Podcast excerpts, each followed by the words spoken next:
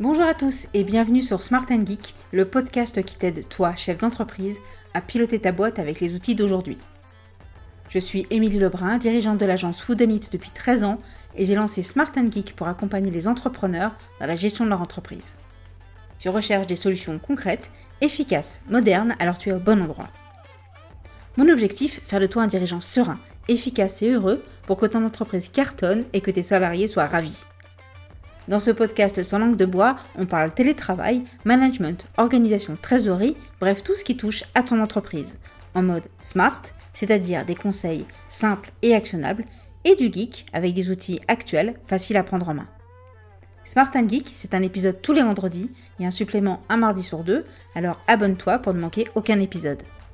Installe-toi confortablement, je te souhaite une bonne écoute. Smart Geek, c'est maintenant.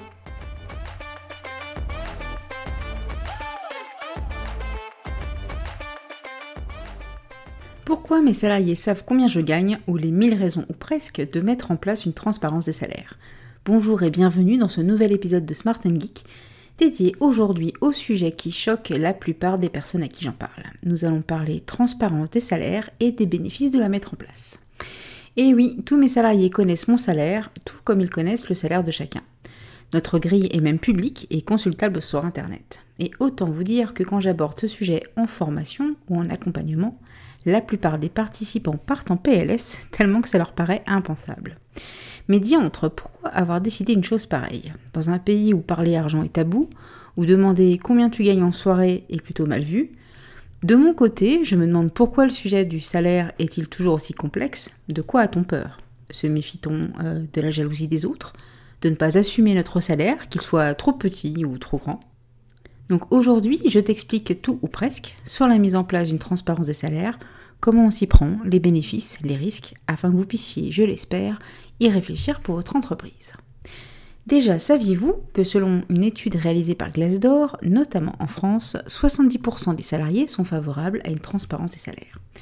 Disposer d'une grille de salaire publique ou pouvoir accéder à des bulletins de paie des autres est quelque chose de bien accepté partout ailleurs qu'en France comme par exemple aux États-Unis ou en Norvège. En France, dire combien on gagne est davantage un sujet privé. Sur les offres d'emploi, on note des fourchettes, des selon expérience, mon expression favorite, selon expérience. Ce qui induit entre autres qu'en fonction des talents de négociation du candidat, les salaires seront plutôt à la tête du client. Et ça cause depuis des décennies des écarts de salaire à un poste équivalent, notamment entre hommes et femmes, puisqu'en fonction du degré de confiance de la personne qui postule, le salaire obtenu sera et bien sûr à la fin pas du tout le même. Pour essayer de cadrer un peu tout ça, on essaie d'imposer quelques mesures légales, comme l'obligation de révéler certains écarts salariaux pour les grandes entreprises qui ont au moins 1000 salariés. L'idée était de montrer la différence de salaire entre les dirigeants et le revenu moyen de l'ensemble des collaborateurs de l'entreprise. De toute façon, si on suit le code du travail, deux collaborateurs au même poste et à compétences égales devraient recevoir le même salaire. Un même salaire doit être appliqué sans distinction d'âge, d'origine de sexe. Mais le sujet de la différence des salaires reste un sujet, et ça on le sait, et il y a une jolie différence entre la théorie et la pratique. Surtout que les femmes, en plus, ont tendance à bien moins savoir se vendre que les hommes en entretien. Si le sujet du salaire est tabou, comment être sûr en tant que dirigeant de ne discriminer personne? Mettre en place une grille de salaire partagée, en toute transparence, est une vraie solution et on a besoin de passer par quelques étapes pour pouvoir y arriver. Déjà, en avoir envie, c'est très bien, car spoiler alert, ça va beaucoup simplifier les choses dans l'entreprise et ça va aussi entraîner une revalorisation de ta marque employeur. Je vais commencer par un petit retour en arrière. Au lancement de mon agence, en 2009, je me posais pas du tout la question de la grille de salaire interne. Déjà, je venais du monde de l'entreprise privée, où les règles sont plutôt bien établies. Toujours demander plus que son ancien poste, toujours demander plus que ce que l'on souhaite puisque le recruteur va vouloir négocier, et bien sûr savoir négocier les augmentations chaque année. Et je ne connaissais aucun autre modèle que celui-là.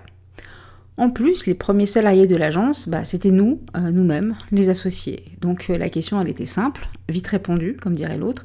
On se donne pas beaucoup et on essaie de pas trop être gourmand au début. Quand nous avons recruté nos premiers salariés, on a eu en tête plutôt un budget euh, qu'on a voulu mettre en corrélation avec les attentes des candidats. On prenait au début majoritairement des juniors, des contrats pro, euh, donc les salaires n'étaient pas très élevés. Avec l'arrivée de profils plus seniors, euh, j'ai tenté d'aligner un peu, à un peu près plus euh, les salaires, mais nous avions des écarts liés notamment au talent de négociation de certains. Logique, puisque je n'avais toujours pas en tête de grille, et je continuais à me baser bah, sur la grille de base de la convention collective et sur ce que demandaient les candidats. En 2016, je me lance dans une autre activité en parallèle, je vous en ai déjà parlé dans un précédent podcast, je rejoins la start-up WP Media. Je suis directrice des opérations, COO, et je découvre alors le monde des startups que je fréquentais très peu à l'époque. Je découvre surtout l'approche des fondateurs de cette entreprise, Jonathan Putiger et Jean-Baptiste Marchand-Harvier, très inspirés par l'écosystème startup. Ils avaient fait, ils avaient pris euh, cette décision d'une grille publique, en toute transparence, et des règles pour les augmentations. Je te conseille d'ailleurs leur article qui explique toute leur démarche. Je te mettrai le lien euh, dans l'article sur cet épisode. Et à l'époque, je n'y avais jamais pensé, je ne savais même pas que ça existait, une grille de salaire public. Et je trouve ça brillant, mais je ne vais pas l'appliquer immédiatement dans mon agence parce que j'ai eu beaucoup d'hésitation. Déjà, quand je parle de cette grille publique à mon entourage, on me répond que les salariés n'ont pas à savoir combien tu gagnes. C'est pas sain, ça va provoquer des jalousies. On me demande comment tu vas réussir à recruter si tu ne proposes pas le meilleur salaire, un meilleur salaire que l'autre entreprise en face? On m'affirme que personne n'aime dire combien il gagne.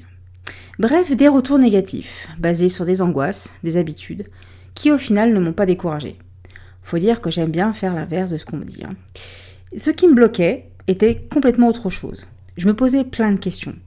Est-ce que je dois distinguer les salaires des chefs de projet par rapport aux salaires des développeurs Ou est-ce qu'ils ont les mêmes responsabilités et donc doivent avoir les mêmes salaires? Comment ne pas avoir d'inégalité entre les salaires actuels et les prochains? Car je ne pouvais pas aligner tous les salaires avec ceux qui avaient déjà négocié leur salaire. Comment mettre en place tout ça en douceur? Comment définir des règles claires, compréhensibles par tout le monde? Et aussi comment distinguer ceux qui en feront plus? J'ai fini par prendre cette décision en mode collaboratif, avec plusieurs personnes de mon équipe, tout en échangeant en toute transparence avec tous les salariés sur le pourquoi de cette mise en place d'une grille salariale publique. Au final, la grille de salaire de Woodenit comprend quatre lignes. Le profil de base, webmaster, office manager par exemple, le profil qu'on va dire production, chef de projet, développeur projet, développeur support, theme designer, un profil lead et un profil directeur slash chef de pôle. Tous les profils de production ont le même salaire de base. Nous avons conclu qu'un chef de projet ne valait pas plus qu'un développeur, qu'un développeur qui fait de la TMA ne vaut pas plus qu'un développeur back. Pour chaque nouvelle embauche, nous proposons le salaire de base sur cette grille, ce qui peut sembler même pour certains en dessous du marché. Mais, cumulé aux avantages que nous proposons, aux frais de télétravail remboursés, ce salaire ne semble pas bloquant. Nous recrutons très facilement, chaque année, plusieurs profils en moins d'un mois généralement. Mais il reste encore une inégalité, la partie variable de certains collaborateurs. Début 2022, on a donc mis fin à cette dernière inégalité qui restait en place dans l'agence, la suppression des variables.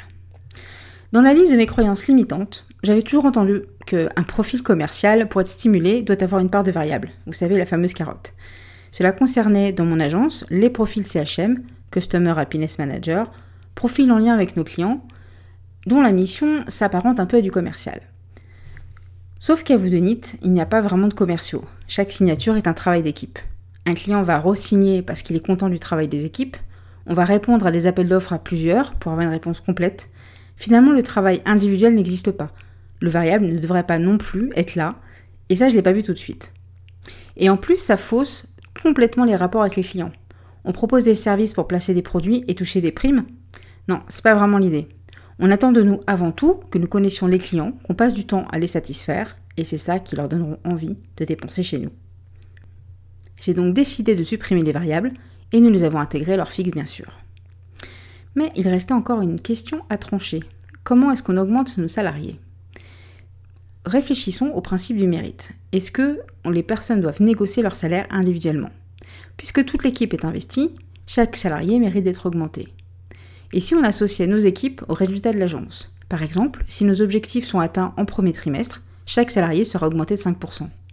Et je peux t'assurer que tout le monde s'est très bien impliqué et a suivi la progression de notre chiffre sur le premier trimestre. Je leur ai expliqué combien ça coûterait à l'agence d'être augmenté, le chiffre d'affaires correspondant, et nous avons tous travaillé à l'atteinte de cet objectif. De plus, avec une augmentation annuelle, plus les salariés restent, plus leur salaire augmente. La transparence salariale permet aux salariés aussi de se projeter. Quelles sont les évolutions possibles dans le temps, le salaire maximum à espérer et quelle fourchette euh, les salariés peuvent atteindre. Autre possibilité, une promotion. Passer lead d'une équipe, par exemple, permet d'avoir une revalorisation immédiate de son salaire. Ok, mais qu'en est-il de la performance des collaborateurs? Si tout le monde est augmenté, comment garder une bonne cohésion quand ceux qui en font moins sont aussi bien rémunérés que ceux qui en font plus? Est-ce qu'on doit au final récompenser une performance individuelle? C'est une des questions les plus complexes à résoudre. Dans la plupart des entreprises, les augmentations récompensent surtout les salariés qui savent négocier une augmentation, plutôt que ceux qui sont réellement performants. Avec une grille transparente, certaines entreprises comme WP Media ajoutent un système de rémunération variable basé sur la performance. L'atteinte de ce variable et le montant est bien sûr public, comme les critères objectifs de la performance. Et il existe en fait de nombreux dispositifs de rémunération variable pour s'adapter à la culture de votre entreprise. Après des années de pratique, je vous avoue que je suis ravie de cette décision d'une grille salariale publique. Elle correspond à ma volonté d'une véritable transparence au sein de l'agence. On peut parler facilement d'argent, mais aussi des charges, de comment atteindre une revalorisation de la grille. Cela permet une ambiance très saine entre les personnes. Chacun sait pourquoi on est augmenté, combien ça coûte, euh, à quel moment on sera augmenté, qui gagne combien et pourquoi. Les recrutements sont aussi vraiment facilités, pas de négociation, on explique notre grille et les principes et cela séduit clairement les candidats. Cela favorise aussi la confiance de mes équipes envers la direction, nous sommes tous dans le même bateau et chacun bénéficie des mêmes récompenses si on arrive au bon port. La transparence des salaires permet ainsi de renforcer l'attractivité de votre entreprise. On s'intéresse au bien-être de l'ensemble des salariés, à leur confort et à leur égalité, et ça attire des clients comme des candidats. Si tu songes à faire de même pour ton entreprise, voici les quelques étapes que je te conseille. Tout d'abord, prends le temps de regarder l'existant et de t'inspirer des autres entreprises. Mettre en place une grille publique ne s'improvise pas. Il est essentiel de prendre le temps de réfléchir à sa mise en place, par exemple de lire des retours d'expérience, comme les entreprises Shine, Alan, Open Classroom par exemple. Second conseil, bâtissez cette grille en consultation avec vos équipes et en communiquant régulièrement sur les avancées. Une transparence salariale ne s'impose pas d'une façon verticale, sans avoir consulté les équipes, ça enverrait le mauvais message. Lance des ateliers, affine les différentes lignes de la grille avec le collaborateur, cela va clairement les rassurer. Troisième conseil, définis bien les critères de la grille. Ajuste la grille en fonction de tes métiers, de ton entreprise, de ton secteur, et réussis à lister objectivement une série de critères sur lesquels tu pourras t'appuyer avec ton équipe pour l'évaluation des rémunérations. Quatrième et dernier conseil, une grille est en constante amélioration. La transparence des salaires n'est jamais finie. Prévois des points chaque année pour t'assurer que la grille est toujours cohérente par rapport à l'évolution de tes salariés et de vos métiers. Tu peux aussi bien sûr être accompagné dans cette démarche. Je serais par exemple ravi de t'aider. Envoie-moi un message privé sur LinkedIn, Émilie Lebrun, ou Denis tes Smart Geek en entreprise, tu ne peux pas me louper.